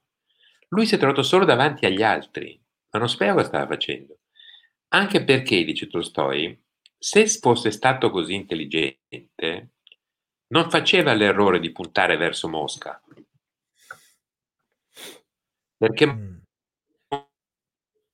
più qualche decennio. La capitale era Pietroburgo, che era molto più vicina dalla Polonia. Arrivare a Pietroburgo, ci arrivava prima. Conquistava Pietroburgo, la guerra era finita, aveva vinto la Russia, aveva vinto contro la Russia. Perché, se era così intelligente, è andato a Mosca, dove non c'era niente di governativo? Infatti è arrivato a Mosca, dice abbiamo vinto, e il resto della Russia dice no, per la verità no. Sei arrivato a Mosca, è ottobre, sei morto, perché non puoi più tornare indietro e qui, se resti qui ti uccidiamo. Se torni indietro ti distrugge il gelo, pensi di aver vinto? Ecco, non era intelligente, diceva. E Tolstoi poi elabora questa idea e dice: Gli uomini di potere non esistono, sono una creazione mm, per giustificare le cose come vanno. Il potere è delle masse, di già, è già adesso delle masse, è già adesso delle masse, che le masse fanno diventare possibili determinati uomini di potere, cioè non è, per fare un esempio uh, ormai innocuo, non è che Trump no? È, è, fatto così lui, no? E bisogna impedirgli di fare quel, quel, come dicono alcuni, bisogna impedire a Trump di fare ancora più danno. Trump è, è lì perché tutta una serie di, di, di, forze degli Stati Uniti l'hanno messa lì, l'hanno messo lì. Certo. Ma non è che lui comanda, lui fa quello che può fare nella posizione in cui l'hanno messo. Pi- piuttosto bisogna parlare con quelli che l'hanno eletto, con quelli che in qualche modo l'hanno... Questi sì, e perché l'hanno eletto, e chi c'è dietro, e cosa c'è dentro. Lì conta la nostra partecipazione azionaria, il tuo un, un 7 miliardesimo del, del totale, lì diventa importante. Mi alleggerisce l'animo la tua risposta, Igor, perché mi fa pensare che probabilmente le persone che tanto si reputano forti o di potere o intelligenti superiori agli altri, alle volte poi fanno delle cagate pazzesche come il buon Napoleone perché magari peccano di, di presunzione no? e quindi alla fine scivolano sempre sulla classica buccia di banana e, e a quel punto lì quando il re è nudo poi insomma le, le, le, la massa, la popolazione, il, il mondo realmente vede come stanno le cose allora toglie anche quel potere presunto. Mi, mi rallegra perché credo che, che, in tutto questo caos che sta succedendo, dove sicuramente qualcuno in qualche modo sta approfittando di quello che sta accadendo, non dico che ne sia la causa, ma sicuramente sta cavalcando quello che sta accadendo e non sta aiutando a passare attraverso nella maniera più, mh, mm, più dolce possibile a, a questo problema, uh, prima o dopo uh, eh, la esagera e quindi le cose possono andare insomma verso, verso la direzione giusta, non, non intossicata da, da, da voleri, da, da, da, poteri e da ambizioni che non c'entrano niente con quello che è il bene reale dell'umanità. Um, eh, tra l'altro è molto simpatica come specie, la specie umana. Eh. Purtroppo ah, ci sono dentro una minima percentuale di stronzi eh, eh, ma qui da anni perché allora ho letto mi ricordo un libro di, di credo di Schopenhauer parlava della, della, della stupidità. Fantastico fantastico. Dice beh, il, pro, il, problema non sono tanto gli stupidi e sono gli stupidi che sono nel posto sbagliato perché uno stupido nel posto sbagliato fa veramente danni. Poi tutti siamo stupidi. Eh? lui intendeva Hegel. Eh, probabile da... che era Hegel siccome le lezioni di Hegel avevano dentro centinaia di studenti, da lui c'erano due di studenti. No, no. no cioè, era un po' invidioso, era un po' invidioso. Vabbè, senti, eh, per, per, finire, intanto, wow, ridendo e scherzando, abbiamo fatto un'ora e mezza di, oh, di, di, di diretta. Ti abbiamo... Ti abbiamo... Mangiato? Tu hai già mangiato? Io sì, ho mangiato qualcosa prima. Sì, tu devi ancora mangiare? Sì, adesso cucinerò un po'. Ah, Anche wow. Allora sì. Il gatto ha già mangiato? Un po' poco, però. Ah, ecco, è per quello che ti girava intorno. Vedrai, guardavo lo schermo per dire, oh, ma me lo lasci andare che qua c'ho a Goda Manier, dicono da questa parte. Mm. Va bene, senti, ehm, davvero tanto interessante, come, come dicevo all'inizio, parlerei per ore e ore con te, ti chiederei un sacco di cose perché ehm, è arricchente confrontarsi con una persona che ha una cultura notevole. Poi tu non te lo dirai mai, però io insomma mi permetto di dirlo perché lo, lo percepisco ed è notevole ed è, e, credo che insomma anche per le persone che ci stanno ascoltando, cercando di comprendere dalle cose che dici quello che per sé è utile, che eh, possa vibrare con le, con le, proprie corde e possa trasformarsi in un qualche cosa da fare, perché poi l'azione è fondamentale. Questo momento particolare dove ehm, riprendo quello che hai detto te um, durante la serata, è fondamentale non lasciarsi andare alla paura, perché la paura è, è, è l'inizio del, del decadimento ma cercare invece di, di, stare presenti a se stessi ed è anche un po' il motivo per cui, ad esempio, faccio queste dirette per dare degli impulsi alle persone, no? perché se guardano la TV e si, si, si fermano su una di, di, queste trasmissioni di approfondimento e i TG, tra l'altro ho letto recentemente, qualche giorno fa, che eh, il governo eh, ha stanziato un sacco di milioni per le TV e le radio locali per parlare per un tot minuti ogni giorno di Covid secondo la linea del governo. E questa è una cosa pazzesca perché secondo me un, un radiogiornale, un, un telegiornale dovrebbe fare giornalismo, quindi non è che seguo la tua linea, vado a prendere le, seguo le informazioni, seguo le notizie, no? cerco di, repo, di reportare dei dati concreti, dei numeri, delle situazioni, anche se non sono allineate a quello che ho appena sentito in un altro telegiornale, io ti riporto alla realtà che vedo. E per me è, è disgraziata questa cosa qua. Allora invito le persone a non, a non fulminarsi di quelle informazioni perché vero o non vere eh, creano un'angoscia interiore per cui poi diventa difficile connettersi con la propria psiche, connettersi con eh, anche la fiducia nel futuro, nel fatto che possa comunque questa cosa mh, essere forviera e portatrice di buone cose anche per sé, perché chiaramente si vive bombardati dalla morte, dalla morte reale o presunta, dai eh, contagi, da tutte le cose che, che nefaste che si sentono in giro. No? Sì, quello lì è, cioè, la natura. Siamo, siamo, bombardati purtroppo da un linguaggio televisivo che quello fa veramente male. Quello fa veramente male. È un linguaggio, è un eh. italiano scadente. Italiano molto italiano scadente. Eh, ma cioè, sarà un italiano voluto, no? Ricercato. Scadente ma ricercato, no, voluto. No, no, no, è scadentissimo, scadentissimo. È un, è un italiano, eh, l'italiano contemporaneo, cioè l'italiano di, di questo periodo, è una lingua in disfacimento, disfacimento. Io consiglierei proprio di sentire meno televisione possibile in questo periodo, oppure di vedere i film. Ecco. Eh, i film. Esatto. Però quelli belli. Ne hai qualcuno da suggerire? Finiamo con un film da, da, da, da guardare? Ne avrei centinaia da suggerire. Io, sì, ti, piace, ti, piace più, film, ti piace guardare i film? Ti piace guardare i film? Sì. Più preziosi che, che genere... Ma a me piacciono molto i film muti, però per esempio Il Monello di Chaplin. No, dai, davvero? Ah. Sì. E di, moder- di, di moderno ti piace qualcosa? O... Sì, sì, sì, altro che... Ma io è una mia passione, per cui se mi fai una domanda così andiamo avanti ancora 40 minuti. no, dai, voglio farti mangiare solo un paio, un paio di film, un paio di film che guardatevi questi perché ne vale la pena. Il mio prediletto è Lawrence Arabia. Lawrence Arabia. Um, è un film che se non hai un cuore di pietra ci sono, c'è un punto sicuro in cui non sai perché anche la quindicesima volta che lo vedi piangi. Viene a piangere. Non è, non è per la tristezza, ti viene a piangere di gioia. Di gioia proprio. Eh. Che bello. Poi c'è un film molto bello, eh, proprio il contrario, perché ora sta rabbia deserti, grandi spazi, eccetera. Un film, un film russo che si chiama Cinque serate che si svolge tutto in un appartamento. Mm. Ecco, anche lì ti fai un pianto di gioia se lo vedi. A, a, a, meno che tu non abbia un cuore di pietra, naturalmente.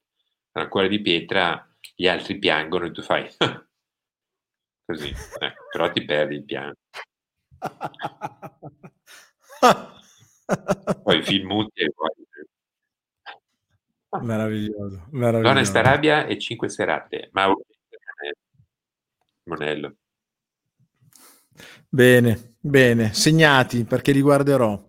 Igor, eh, grazie, grazie ancora per la disponibilità, per, eh, per, il tempo dedicato, preziose le cose che ci hai detto, che hai condiviso. Chiunque, lo, chiunque ti voglia incontrare prossimamente, cosa hai in, eh, in calendario, in, in, in previsione? C'è il Facebook, Facebook è il sito. Poi, okay. no, una cosa c'è, c'è il 28 di novembre. Mm-hmm 18 novembre dovrebbe esserci un seminario sui maestri invisibili. Ah, wow. Eh, Ovviamente online, sì. Sì, online, solita giornata di seminario. Come ti trovi? Come ti trovi con l'online tu? Bene. Bene, non pensavo, molto bene. Eh, anche te questa, questa sensazione qua. Eh. Ha superato le aspettative, se arri- arrivi tranquillamente come quando, quando stai in platea. Sì, si parla col tu invece che col voi, è bello. Mm, mm, invece mm. di voi, dici tu. Mm. Le persone, sono, eh, cioè, le persone sono contente, sì, mi piace uguale, riescono a interagire con te. Non lo so, eh, io, io non, non, non, le sento.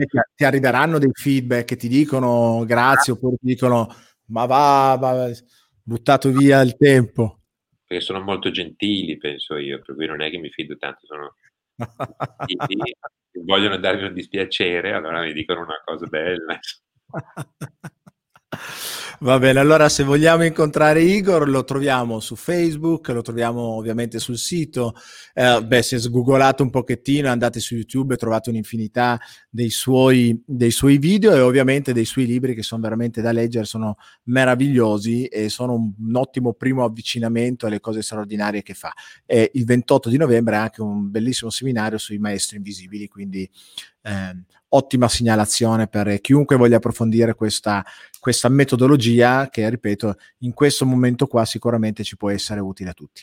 Igor, grazie ancora, ti lascio andare a preparare qualcosina da mangiare per non mangiare troppo tardi. Eh, spero che eh, ci siano altre prossimamente altre possibilità di incontro, è sempre molto piacevole parlare con te. Anche, anche, anche con te, come stai bene, mi piace moltissimo. Grazie mille, grazie. Grazie a te, Igor. Grazie a tutti.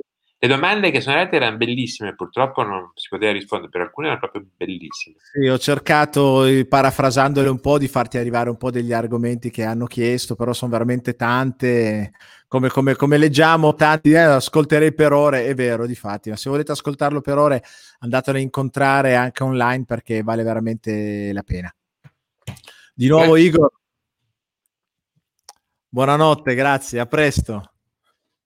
Eccoci qua noi, eh, ultimi minuti um, per, per, semplicemente dirvi ancora una volta condividete questa diretta, trovate eh, su Spotify, fatela questa cosa qua, andate su Spotify o su Apple Podcast, su Google Podcast eh, per riguardarvi i podcast, andate, muovete il cursore, andate a prendere le interviste al punto che più vi interessa eh, ascoltare, riascoltatele, fatele ascoltare, condividetele ancora. Portiamo questa filosofia del dedicarci il, un paio d'ore, un'oretta, un'oretta e mezza al proprio sviluppo personale e vi lascio con una news fotonica di cui non vi posso svelare tutto, ma quantomeno vi dico una cosa, rimanete molto ben sintonizzati perché giovedì dovremmo, dovremmo aprire al mondo, il mondo visione, il universal visione, eh, un progetto molto bello di cui avevo già accennato prima dell'estate, ma che ho interrotto per tutta una serie di motivi, comprenderete, capirete, molto bello sulla leadership aperto assolutamente a tutti. Quindi ehm, rimanete sintonizzati perché questa leadership di cui parlo io, che ho voluto chiamare la leadership che cambierà il mondo, sarà un programma che voglio distribuire a chiunque sia interessato a contribuire a far sì che, questa, che questo cambiamento, questo momento di cui parlava anche Igor, possa essere per tutti quanti noi un momento evolutivo. Rimanete sintonizzati perché mi sentirete sicuramente ehm, in questa nuova proposta, in questo nuovo progetto. Bene, signori, è stata una cavalcata come ogni lunedì sera piacevolissima. Abbiamo fatto un'ora e 40 di intervista anche questo giro qua, ma che piacere, che bello poter stare a parlare con un amico così interessante come, come Igor. E ci vediamo ovviamente lunedì prossimo alle ore 21, sempre Livio Live. Ciao.